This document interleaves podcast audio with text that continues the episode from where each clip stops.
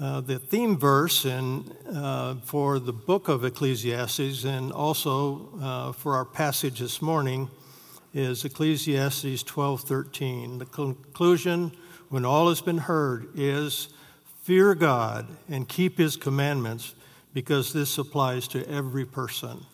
Um, every person in this room uh, needs to heed that. I need to heed that as well. And so we're going to uh, be going through that this morning. I want to start um, by saying uh, Nancy and I spent a couple weeks in Hawaii, um, and we came back two weeks ago.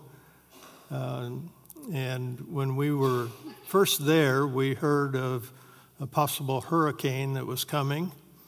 Um, we were in the island of Kauai, which would be the last one to, to experience that uh, hurricane if it was going to come. And, and, it turned out that it, it did not come until a little bit later.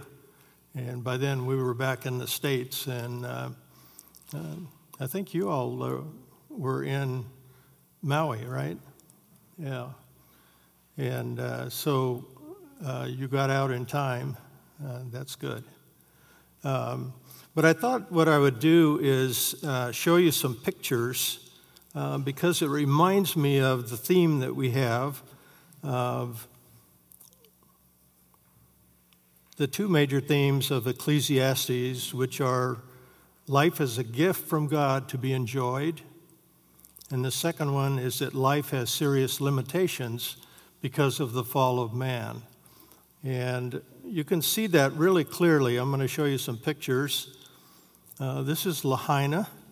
Um, it's a it's the kind of the main street. It's along the uh, along the ocean there, and um, I've been there many times. I think how many of you have been to Lahaina? Yeah, so a lot of you have, and uh, and it's not the same today. Here's that same street, uh, a different uh, place on the street, and so you can see the damage. It was a firestorm that came through. And so, what we enjoyed uh, for so many years, um, there's uh, been a storm that has come through and has ruined uh, that city. One of the landmarks is the banyan trees. And uh, I'll say the banyan tree, because uh, all these are interconnected, and it's an amazing uh, part of God's creation that we enjoy. And and um, I've walked through where they're walking, and and enjoyed just seeing that great sight. Well, today that looks like that, and they don't really know whether those trees will survive. Um, uh, the roots are in, are in place, but you can see that uh, all the foliage, uh, most of it anyway, is gone. And uh, so there will be a question as to whether that lasts. Here's, here's how it used to look that big green area is the banyan tree. And, um, and of course, and then it looks like this today. So it's no longer green, it's uh, charred. And, and uh, the little house in front of that, uh, which is, uh, is no longer there. I mean, it's just, uh, you can see the, the damage to that. And, and so I, I just, you know, I thought about this and just thinking about what happened here, uh, things that we, God gave us to enjoy, the city of of uh, Lahaina, uh, the island of Maui. Um, and now all that's changed, and, and that's what, uh, what uh, Solomon talks about in the book of Ecclesiastes. There, there are things that God has given us to jo- enjoy, they're a gift from God. Um, but life has serious limitations because of the fall of man. Um, now, this is an act of God, but uh, it's an act of God because of the fall of man.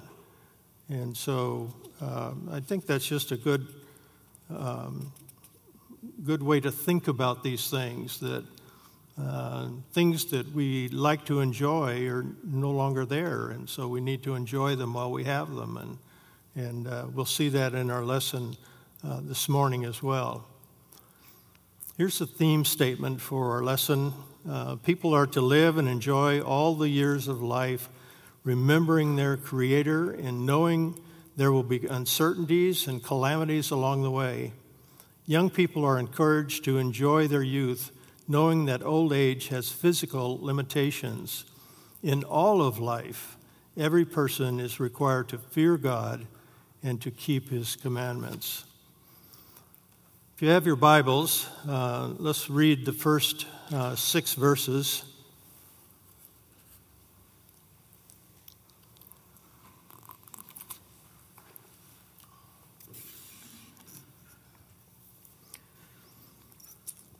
uh, chapter 11 here. Cast your bread on the surface of the waters, for you will find it after many days.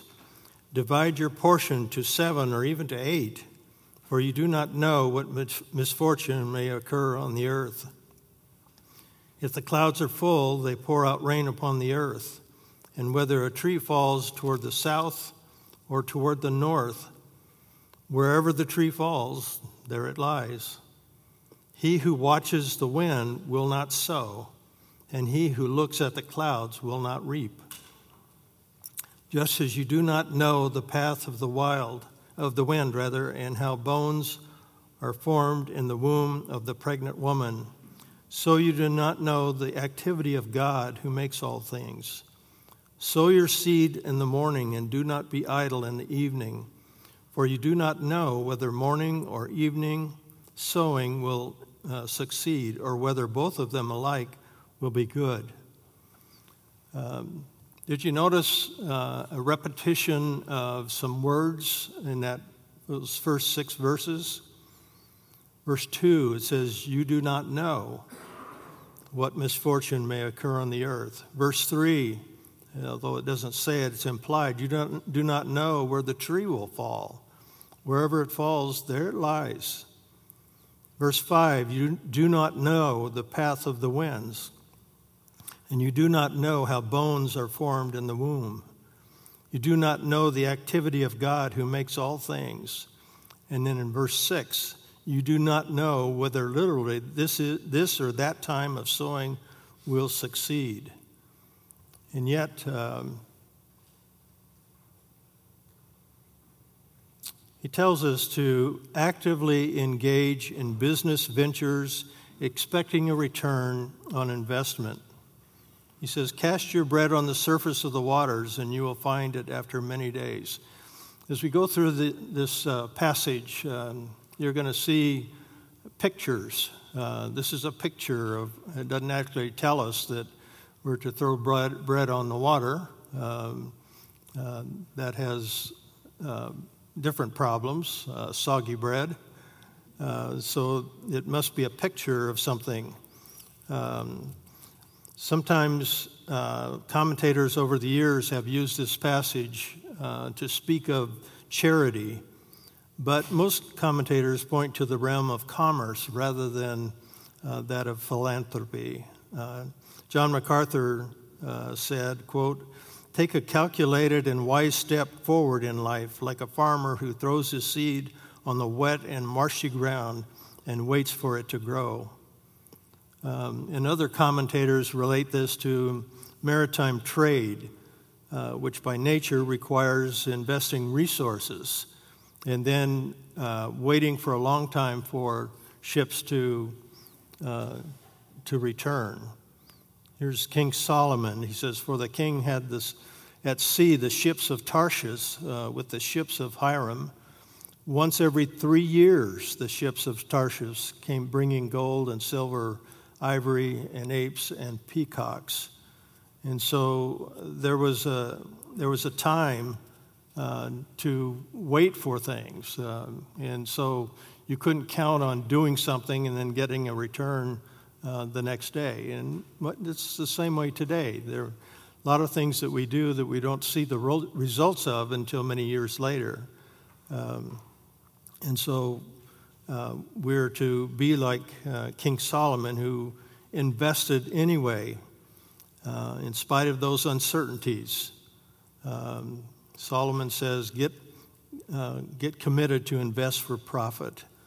Um, Ecclesiastes 9:11 says, "I saw uh, again saw under the sun that the race is not to the swift, and the battle is not to the warriors, and neither is bread to the wise, nor wealth to the discerning, nor favor to men of ability, for time and chance overtake them all." In other words, uh, it's it's not always the best person that succeeds.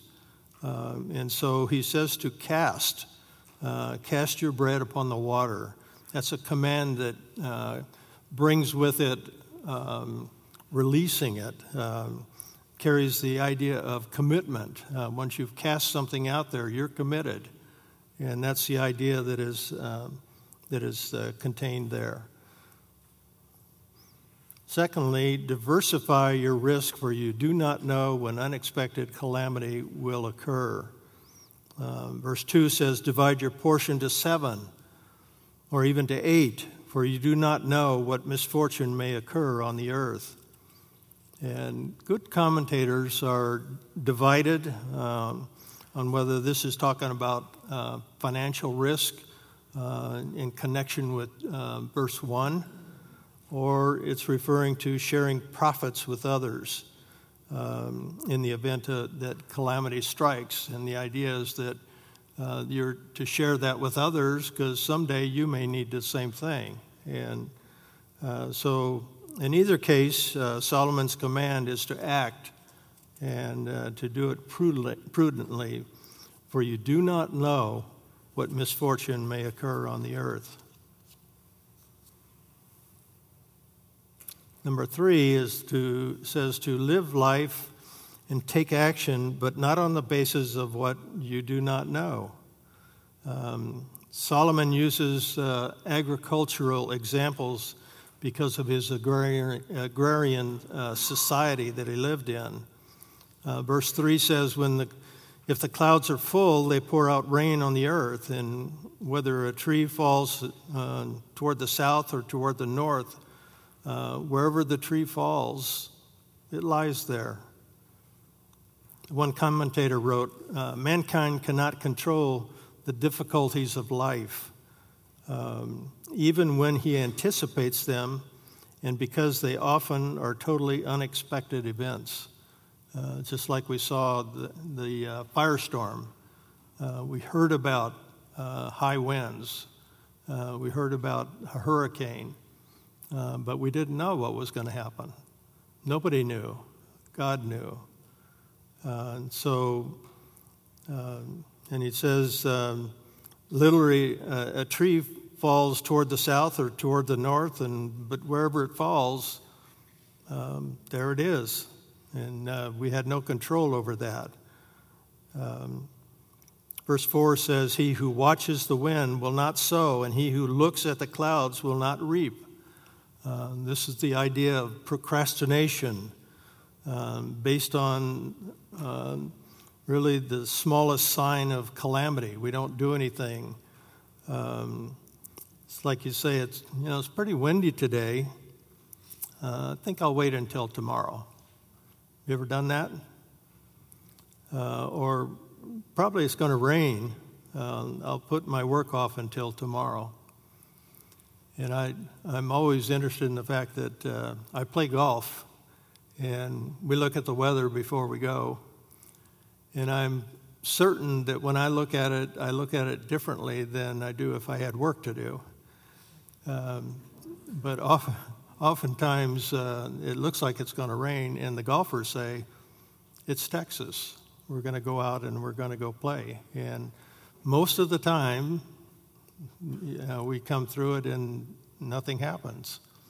But sometimes some, uh, the rain does come and, and we have to stop playing. But, uh, but that's the idea is that uh, some people are overly concerned about, you know, the wind and the rain and, and those things, and, and it makes them procrastinate and say, well, I'll, I'll do whatever I plan to do tomorrow. Tomorrow will be a better day.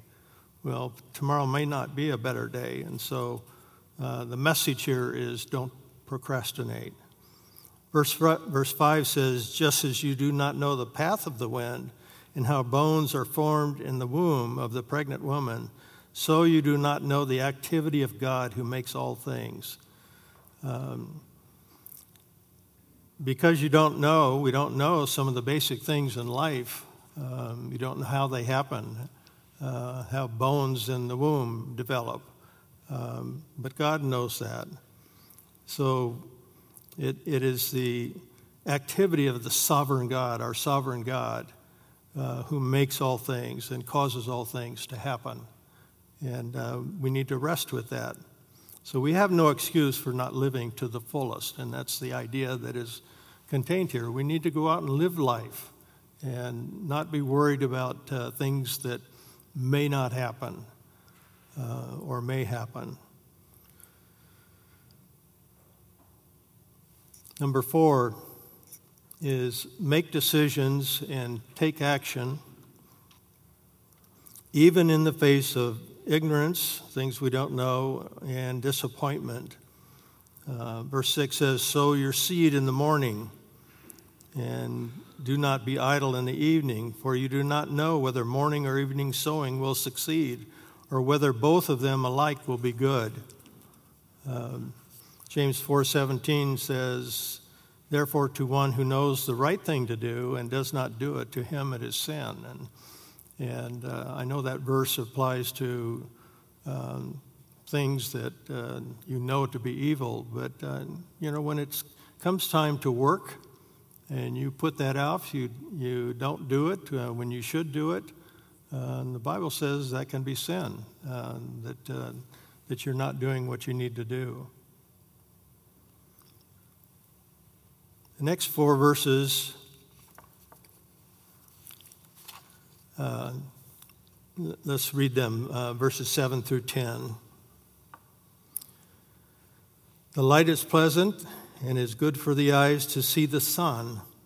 Indeed, if a man should live many years, let him rejoice in them all. And let him remember the days of darkness, for they will be many. Everything that is to come will be futility. Rejoice, young man, during your childhood and let your heart be pleasant during the days of young manhood, and follow the impulses of your heart and the desires of your eyes. Yet know that God will bring you to judgment for all these things. So remove grief and anger from your heart and put away pain from your body because childhood and prime of life are fleeting. Uh, we're to enjoy life to the end um, and it's pretty clear that uh, he addresses uh, that we start that when we're, when we're young. Um, life is sweet, and man can, can and should rejoice in all the days of his life, even though there will be many days of darkness and futility. And we see that in verse uh, 7 and 8. Verse 7 says, The light is pleasant and is good for the eyes to see the sun and light represents life and goodness. Um, it's interesting that in Genesis, during the creation, uh, that the first thing that God did, He says, "Let there be light," and there was light. God saw the light that it was good, and God separated the light from the darkness. And uh, light for God is independent of the sun, moon, and the stars, uh, because uh, it wasn't until the fourth day that he created the sun, moon, and stars. And, but he created light um, on the first day. Um, and so light is pleasant, it is good uh, for the eyes to see the sun. Psalm 97:11 says, "Light is sown like seed for the righteous, and gladness for the upright in heart." Um, uh, dark days are hard. Uh, days with sunshine, although not too much sunshine, um, is, is for the righteous. It's, uh, it's God's blessing on all of us. Um, Isaiah 45 7 says, The one forming light and creating darkness, causing well being and creating calamity. I am the Lord who does all of these. Um, and so it's the Lord who gives us light, it's the Lord who causes calamity. Um, and he does uh, both of those uh, frequently. Verse 8 says, Indeed, if a man should live many years, let him rejoice in, all, in them all, and let him remember the days of darkness, for they will be many. Everything that is to come uh, will be futility. We are to rejoice in life every day. Uh, it says, rejoice in them all. Uh, when we get up in the morning and, and it's a dark day, we're to rejoice in that. We're rejoicing every day. Um, uh, we just need to remember there will be dark days of futility. Uh, I like this quote from Michael Eaton because he reaches back to the first six verses. He says, Life does not yield up its joys easily. In other words, it's uh, when we go through life, it's not that it's uh, always uh, telling us to rejoice. Uh, we have to decide to rejoice. All that lies ahead in the earthly realm is fundamentally unreliable. For this reason, passivity cannot lead to a life of joy. We need to take action. That's the idea here. No, not to be passive. The preceding verses have elucidated the meaning of the vanity of life. It involves, in uh, verse 1, delay, verse 2, uncertainty, verse 3 and 4, perplexity and difficulty, uh, verse uh, 5 and 6, ignorance and disappointment. And then he summarizes at the end here by saying, It is this that makes effort on the part of man so necessary. And the key is that it takes effort, effort to rejoice at all times.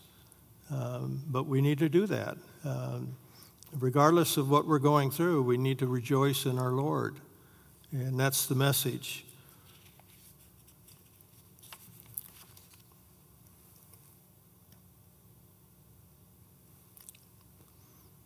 Number two, the command to rejoice during the fleeting days of youth and young adulthood, removing grief and anger at the limitations of life, all in the context of the coming judgment of God. Verse 9 reads Rejoice, young man, during your, life, uh, during your childhood, and let your heart be pleasant during the days of young manhood. Follow the impulses of your heart and the desires of your eyes Yet know that God will bring you to judgment for all these things.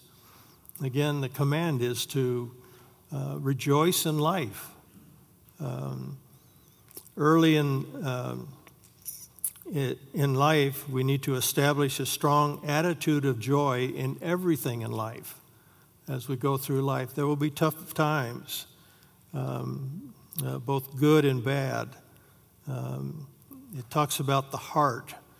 Uh, Michael Eaton writes uh, The source and means of joy is the heart, the center of man's whole inner life, the source of thought, feeling, resolution, and character.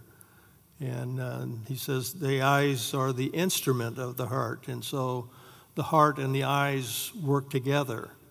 And uh, so the heart needs to be filled with joy, uh, even though the eyes will see things that uh, don't, ma- don't make sense.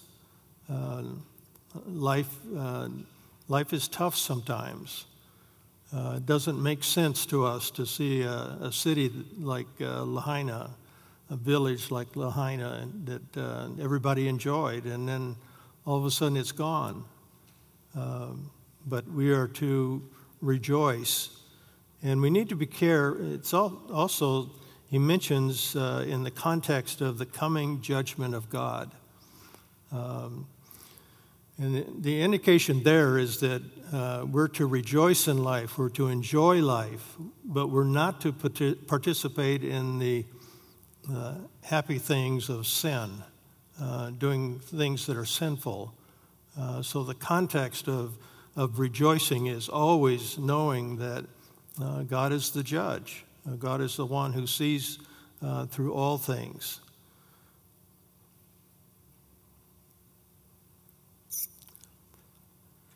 Verse 10 says, So remove grief and anger from your heart and put away pain from your body, because childhood and the prime of life are fleeting. And it's so easy to get angry at the negative things uh, going on in our world, uh, things that are going on in our own country, uh, things that are happening to Christians. Um, it's easy to get angry about that. But even so, Solomon says not to let the, those negative things rob you of your joy in the Lord. And um, I need to do that. You need to do that. Uh, we rejoice in the Lord always. Uh, it doesn't matter what our circumstances are, that's what we're supposed to do. Now, the next chapter um, continues on the theme of youth and young age and old age and finally uh, death. So let's read that, uh, the first eight verses. Remember also your Creator in the days of your youth, before the evil days come and the years draw near when you will say, I have no delight in them.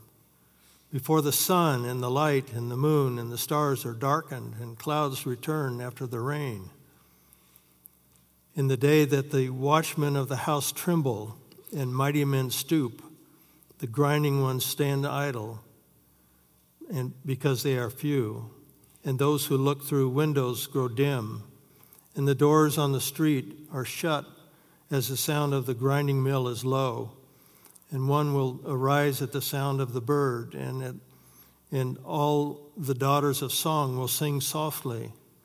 Furthermore, men are afraid of a high place and of terrors on the road. The almond tree blossoms, the grasshopper drags himself along, and the caperberry is ineffective. For man goes to his eternal home while mourners go about the street. Remember him before the silver cord is broken and the golden bowl is crushed.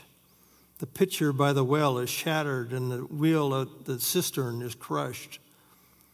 Then the dust will return to the earth as it was, and the spirit will return to God who gave it. Vanity of vanities, says the preacher, all is vanity.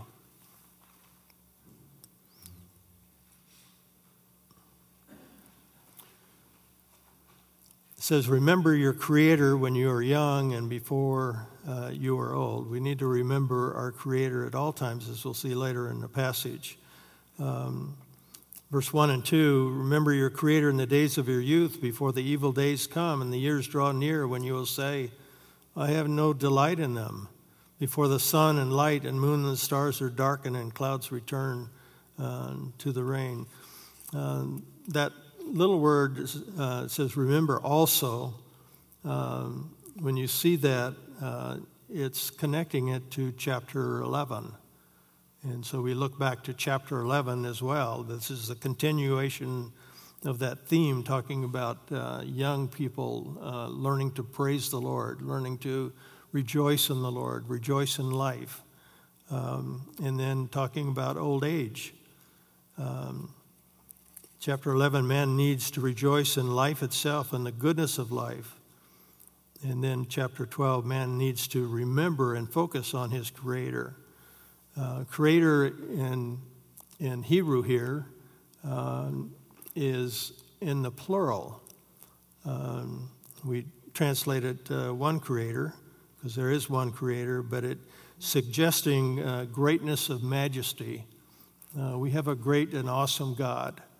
Um, and so we need to uh, think that way. As, for true Christians, our Creator is our Savior, our Sustainer, our Comforter.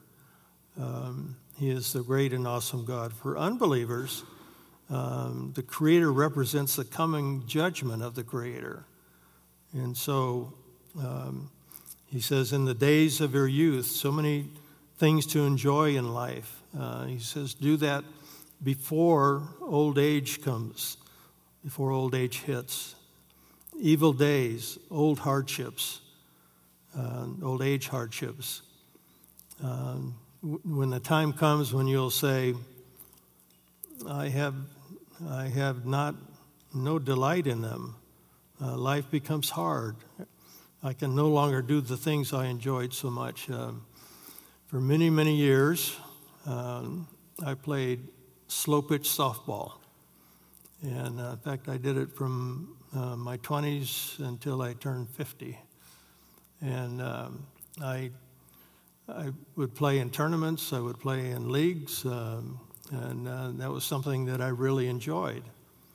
And, uh, you know, I, I can, I, I, it was all represent, I, in our old house, I had um, about 30 some trophies, uh, team trophies and, uh, and some individual ones too as well. But uh, that was a delight, one of the delights of my youth. Even at 50, that was young, especially when I look at it now. Uh, but, uh, you know, there came a time when I could no longer do that.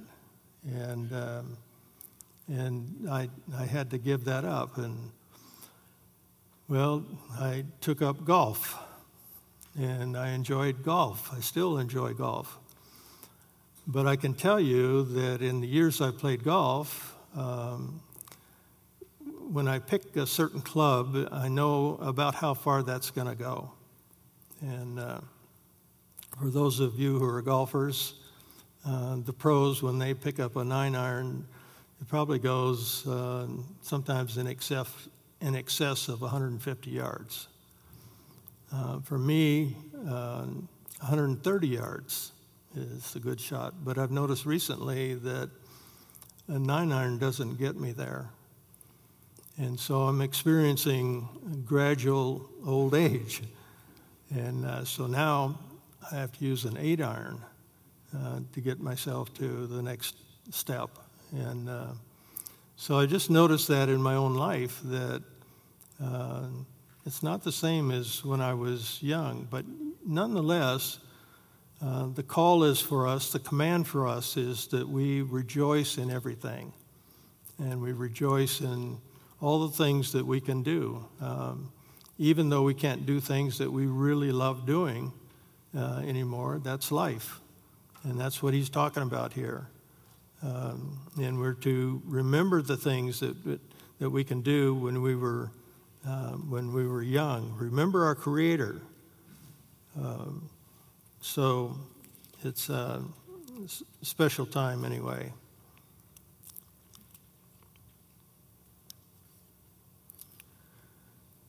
In number two, verse number two, old age is pictured. He says, by sun, light, moon, and stars are being darkened and by more clouds after the rain. And that's a picture of old age. Uh, in the next three verses are a description of the difficulties of old age.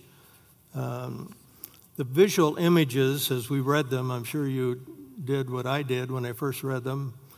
Say, what is that all about? Um, and it's, there's remarkable agreement between commentators um, in most of the areas that uh, we'll go through now, is, uh, and let me talk about them. Uh, verse 3 says, In the day that the watchmen of the house tremble, mighty men stoop, the grinding ones stand idle because they are few, and those who look through windows grow dim. Now, all of this is talking about old age, um, and that's the the context that we're looking at here is it's uh, talking about what happens at old age. Um, the watchman of the house um, uh, is, has the idea of protection. And if you look at your John MacArthur study notes, and, and it's the same for other um, commentators, uh, it has the idea of protection. And um, we use our hands and our arms to protect ourselves. And so um, it's referring to old age hands and arms, which are not as strong as they used to be. Um, and so we're, in a lot of cases, we're defenseless. Uh, we can't defend ourselves like we could when we were young. Uh, mighty men stoop, it says, uh, refer, referring to the legs of old men. Uh, when you're young, if you couldn't fight, you could at least run. and, uh, but referring to the legs of old men, uh, Um, it's and old men and women. It's it's not the same as it was uh, when we were younger. Grinding, grinding ones. They are few. This was one that was surprising to me, but um, all the commentators says this is referring to teeth. Teeth are not the same. Um, and then those who look through the windows uh, grow dim, and of course that's talking about the eyes. Uh, verse 4 says, And the doors of, on the street are shut as the sound of the grinding mill is low, and one will arise at the sound of the bird, and all the daughters of song will sing softly. And when we break that apart, it continues to talk about old age, uh, the things that uh, happen. Uh, the doors of the street uh, are shut. Um, now, there, this is one difference that I saw. John MacArthur says that it refers to lips that do not have much to say. Um, Michael Eaton, who is recommended by John MacArthur, takes a different path. He says that's uh, talking about uh, impaired hearing um, or reduced access to the outside world. Uh, and all of this is talking about uh, some of the faculties of, of our body uh, are not as strong as they used to be. And, and yet, in all of this, we are to continue to um, rejoice. Um, the talk talks about the sound of the grinding mill is low, uh, which means being shut off from the hum of, da- of daily life. Um, arise at the sound of the bird. Uh, and uh, the commentators say that's speaking of light sleeping and old age. Um, and I find that in my own life. Uh, little things will wake me up. Um, uh, daughters of song will sing softly, the ear and, vo- uh, the, ear and the voice of uh, those that once loved music. It's not the same as it used to be. Verse 5 says, Furthermore, men are afraid of a high place and of terrors on the road. The almond tree blossoms, the grasshopper drags himself along, and the caperberry is ineffective. For man goes to his eternal home while mourners go about in the street. When it says afraid of a high place and terrors on the road, um, it uh, talks about fear of heights, fear of falling. Um, and uh, and harder. It's harder to uh, take journeys, long journeys, um, and uh, we experience that.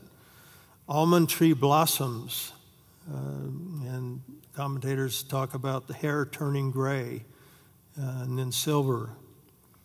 Um, the, the line about the uh, grasshopper in the New King James Version um, says the grasshopper is a burden.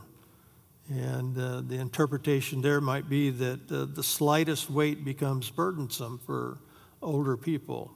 Uh, we can't pick up the things that we used to pick up.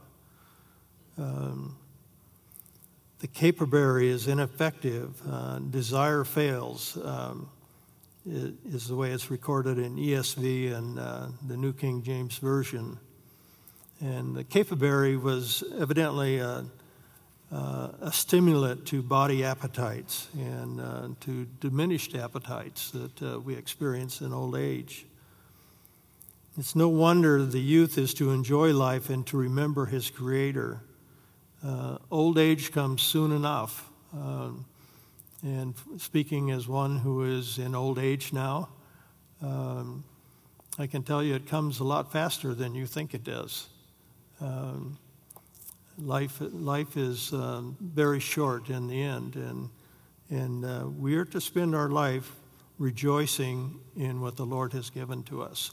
Regardless of what our circumstances are, uh, we are to take joy and rejoice in what our Creator has given to us. In verses 6 and 7, um, uh, it continues on um, about old age and the time of death. Remember your Creator in old age before the time of death. Um, says in verse 6, uh, remember him. Well, we're talking, this is a continuation of verse 1, remembering your Creator.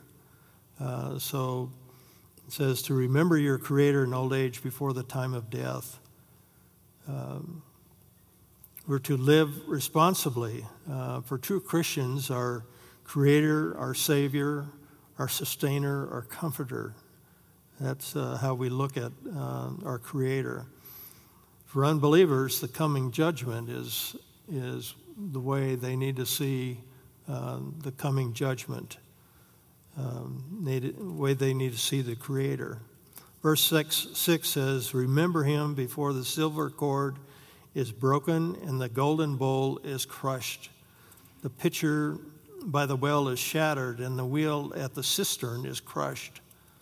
Um, these are two pictures of death and uh, the silver cord is, um, would be the silver cord that holds onto, that uh, holds onto a bowl uh, hanging from the ceiling and, and uh, maybe a candle in it. Uh, and uh, it pictures that, and that cord is broken.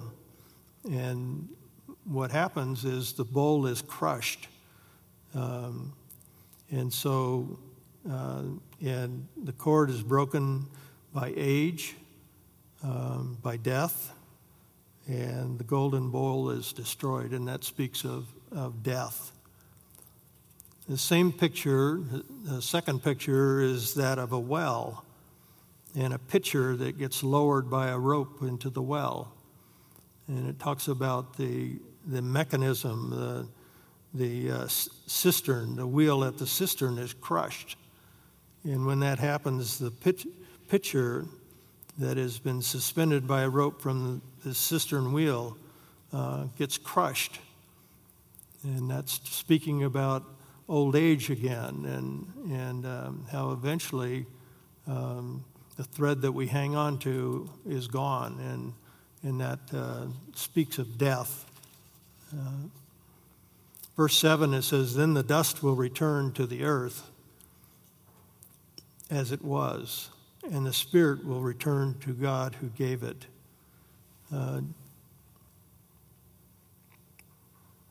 Genesis 3:19 uh, after man had sinned uh, God reminded them that by the sweat of your face you will eat bread till you return to the ground till you die. Because from it you were taken. For you are dust and to dust you shall return. And so uh, when we speak of uh, the dust, um, the dust will return in verse 7, is speaking about death that uh, eventually comes.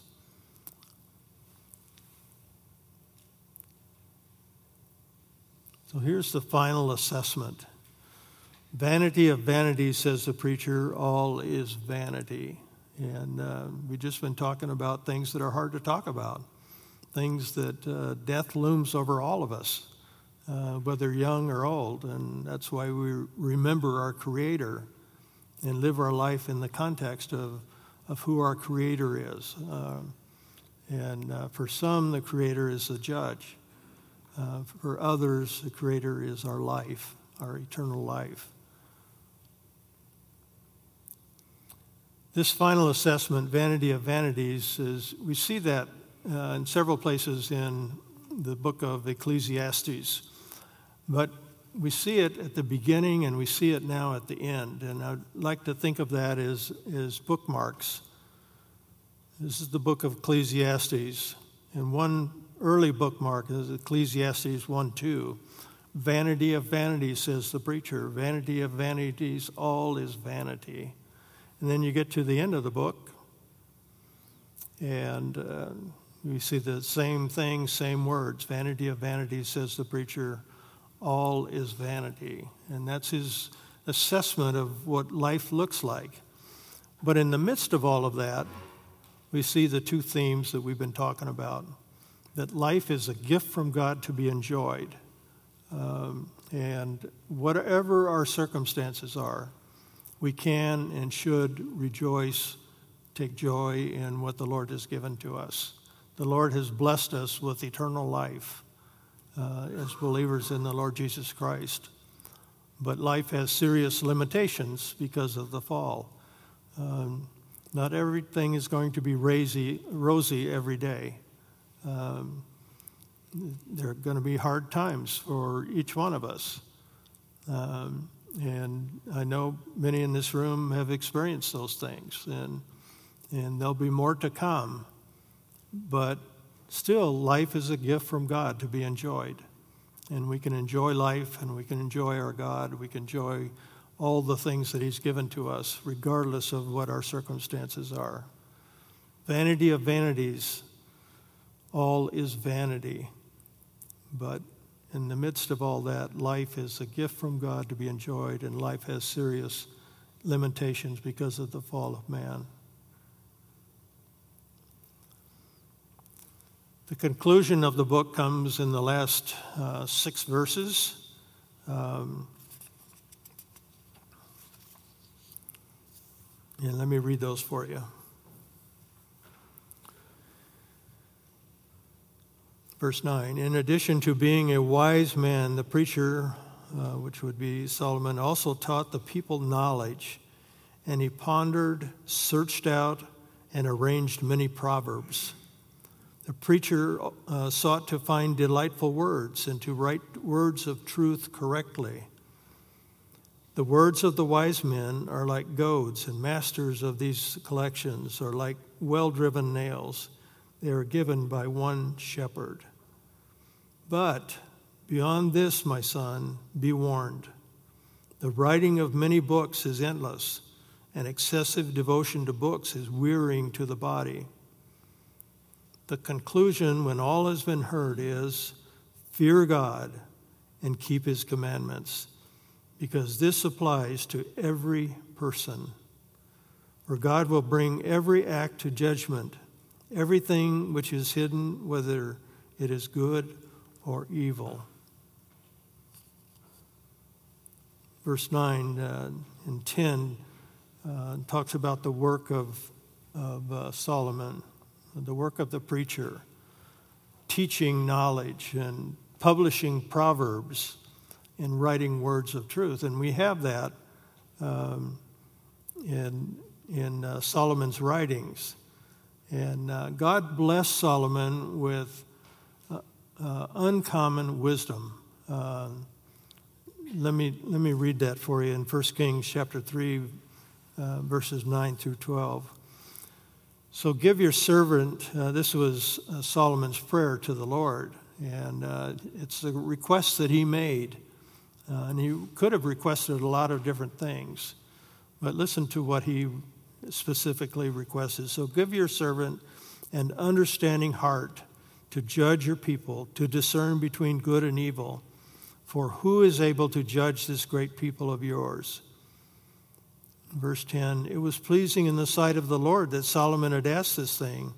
God said to him, Because you have asked this thing, and have not asked for yourself long life, nor asked for riches for yourself, nor have you asked for the life of your enemies, but have asked for yourself discernment to understand justice Behold, I have done according to your words.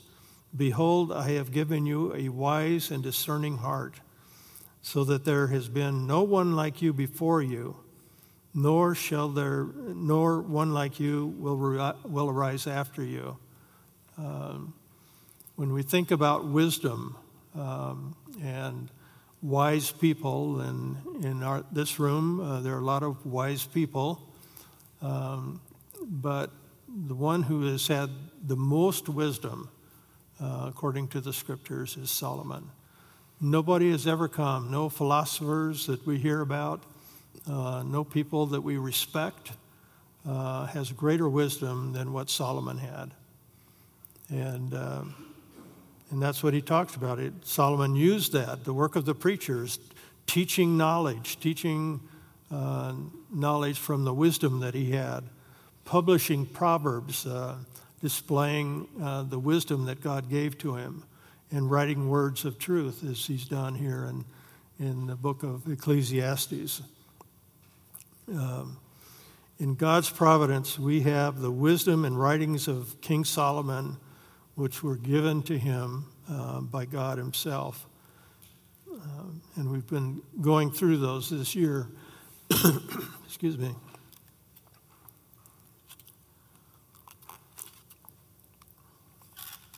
We've been going through those this year in the book of Proverbs and Ecclesiastes and the Song of Solomon, which we'll uh, do next week. Um, we have the privilege of listening to uh, the wisest man who ever lived, the most the man with the most wisdom that ever lived, and what a privilege that is for us to go through these various books um, that uh, God has given to us through uh, his servant Solomon.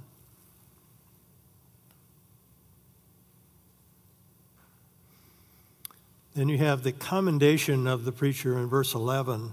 Um, uh, he says, The words of wise men are like goads, uh, prods, uh, and masters of these collections are like well driven nails, and they are given by one shepherd.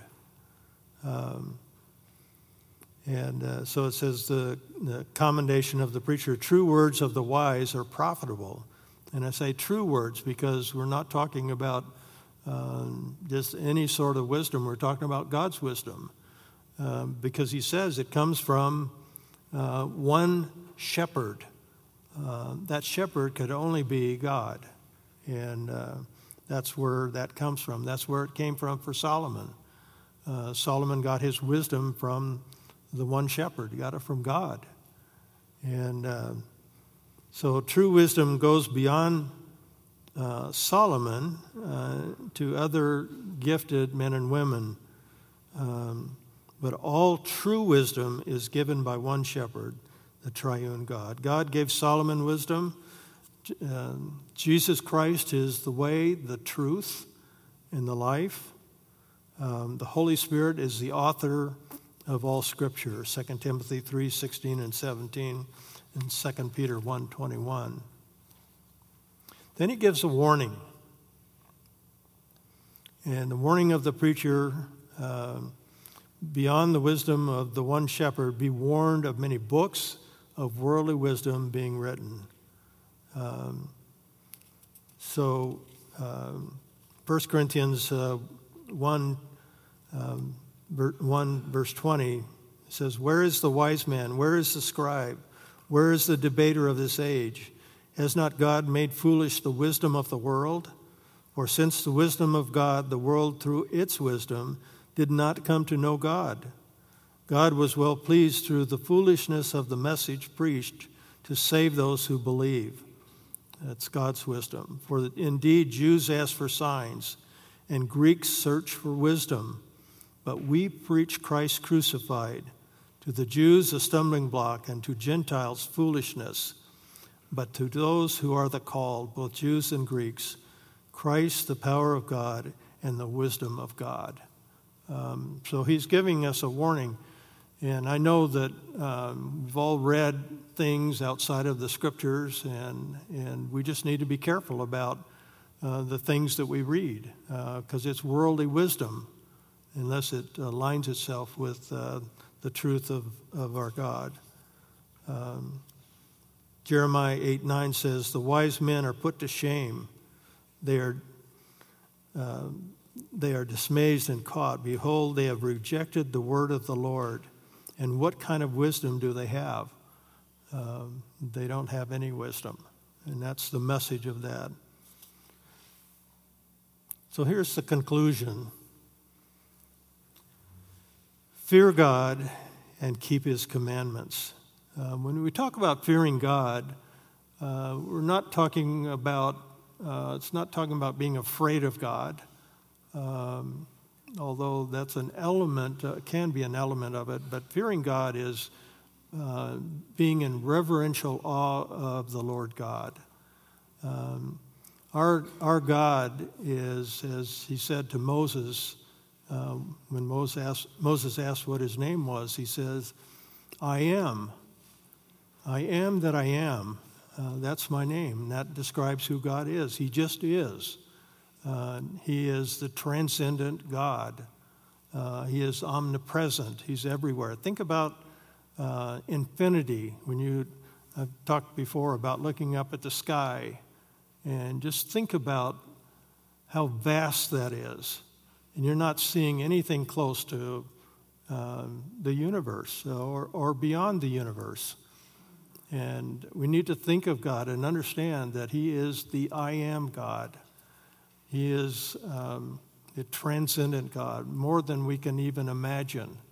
And um, one of the things about eternity, we think about I'm going to be in a Sunday school class for eternity. I'm going to be, you know, trying to learn things. And when we get to heaven and, and uh, we get to know our God, know the Lord Jesus Christ in a much different way, in a much thorough way, we'll spend eternity and not even reach uh, the depths of who God is.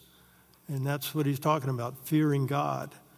But he's also, as he told Moses, he says, I am Yahweh. I am the God of Abraham, Isaac, and Jacob. And, uh, and that means he's the covenant keeping God. He's the immanent God. He's the God who is with us. Um, and that's the God that we're to fear, that we're to be in awe of. Even the fact that he, that he saves us uh, ought to strike us with the fear of God. Um, how awesome is that, that He would save us individually? Um, but He does that. Um, and why, why do we, um, to whom does this apply? It applies to every person, it says. It applies to believers in Jesus Christ. Um, it applies to unbelievers. Uh, this is a call for unbelievers, anybody in this room that is not in Christ, to repent of your sin and believe in the Lord Jesus Christ. Um, so, this command is universal fear God and keep his commandments. And why? For God is the final judge. He will bring every act to judgment and everything which is hidden, whether it is good or bad. And that's how our passage ends. I want to end with um, I'll try and do this briefly as I can. Um, but Abraham is, is a great example of somebody who feared God. And in Genesis 22, um, a man, uh, Abraham, feared God and he obeyed God. Genesis uh, 22, verses 1 and 2. Now it came about after these things that God tested Abraham and said to him, Abraham, and he said, Here I am. And he said, Take now your son, your only son. And, it, and if you read back, uh, the fact that he was his only son, he was the son of the covenant. He was the son through whom the Lord Jesus Christ would come. And so um, this, is, this is monumental that God would ask him to do that, tell him to do that. Um, take now your only son your son, your only son, whom you love, Isaac, and go to the land of Moriah and offer him there as a burnt offering uh, on one of the mountains which I will tell you. And then uh, I won't read you the whole story, but as he's, Abraham has got the knife and he's about to slay his son, uh, being obedient to God. Uh, Genesis 22 12 says, He said, God said, that is, do not stretch out your hand against the lad and do nothing to him, for now I know you fear God, since you have not withheld your son, your only son, from me. Uh, that was an example of, of uh, fearing God. Uh, he obeyed his commandment. His commandment was to slay his son. But beyond that, in Hebrews 11, um, verse 17. It says, By faith, Abraham, when he was te- tested, offered up Isaac, and he who had received the promises was offering up his only begotten son. It was he to whom it was said, In Isaac your descendant shall be called, and ultimately, ultimately the Lord Jesus Christ. He considered that God is able to raise people even from the dead from which he also received him back as a type. Essentially, Isaac was as good as dead, and Abraham believed that if he killed him, that God would raise him from the dead. That's a man who fears the Lord and obeys, obeys him, even when he doesn't understand what this is about. Uh, he did that, he obeyed him. All right, let's do the application real quickly here. Um, and I'm going to keep it really simple fear God and keep his commandments. We've gone through a lot of things about wisdom and, and uh, living life, rejoicing in life. But in the end, Solomon reduces it to these two commands fear God and keep his commandments. And I've given you some verses. Let me just go through them real quickly. Ecclesiastes 3:14. I know that everything God does will remain forever. There's nothing to add to it, and there's nothing to take from it. For God has so worked that men should fear him. Ecclesiastes 8. Uh, although a sinner does evil a hundred times and may lengthen his life, still I know it will be well for those who fear God, who fear him openly. But it will not be well for the evil man, and he will not lengthen his days like a shadow because he does not fear God.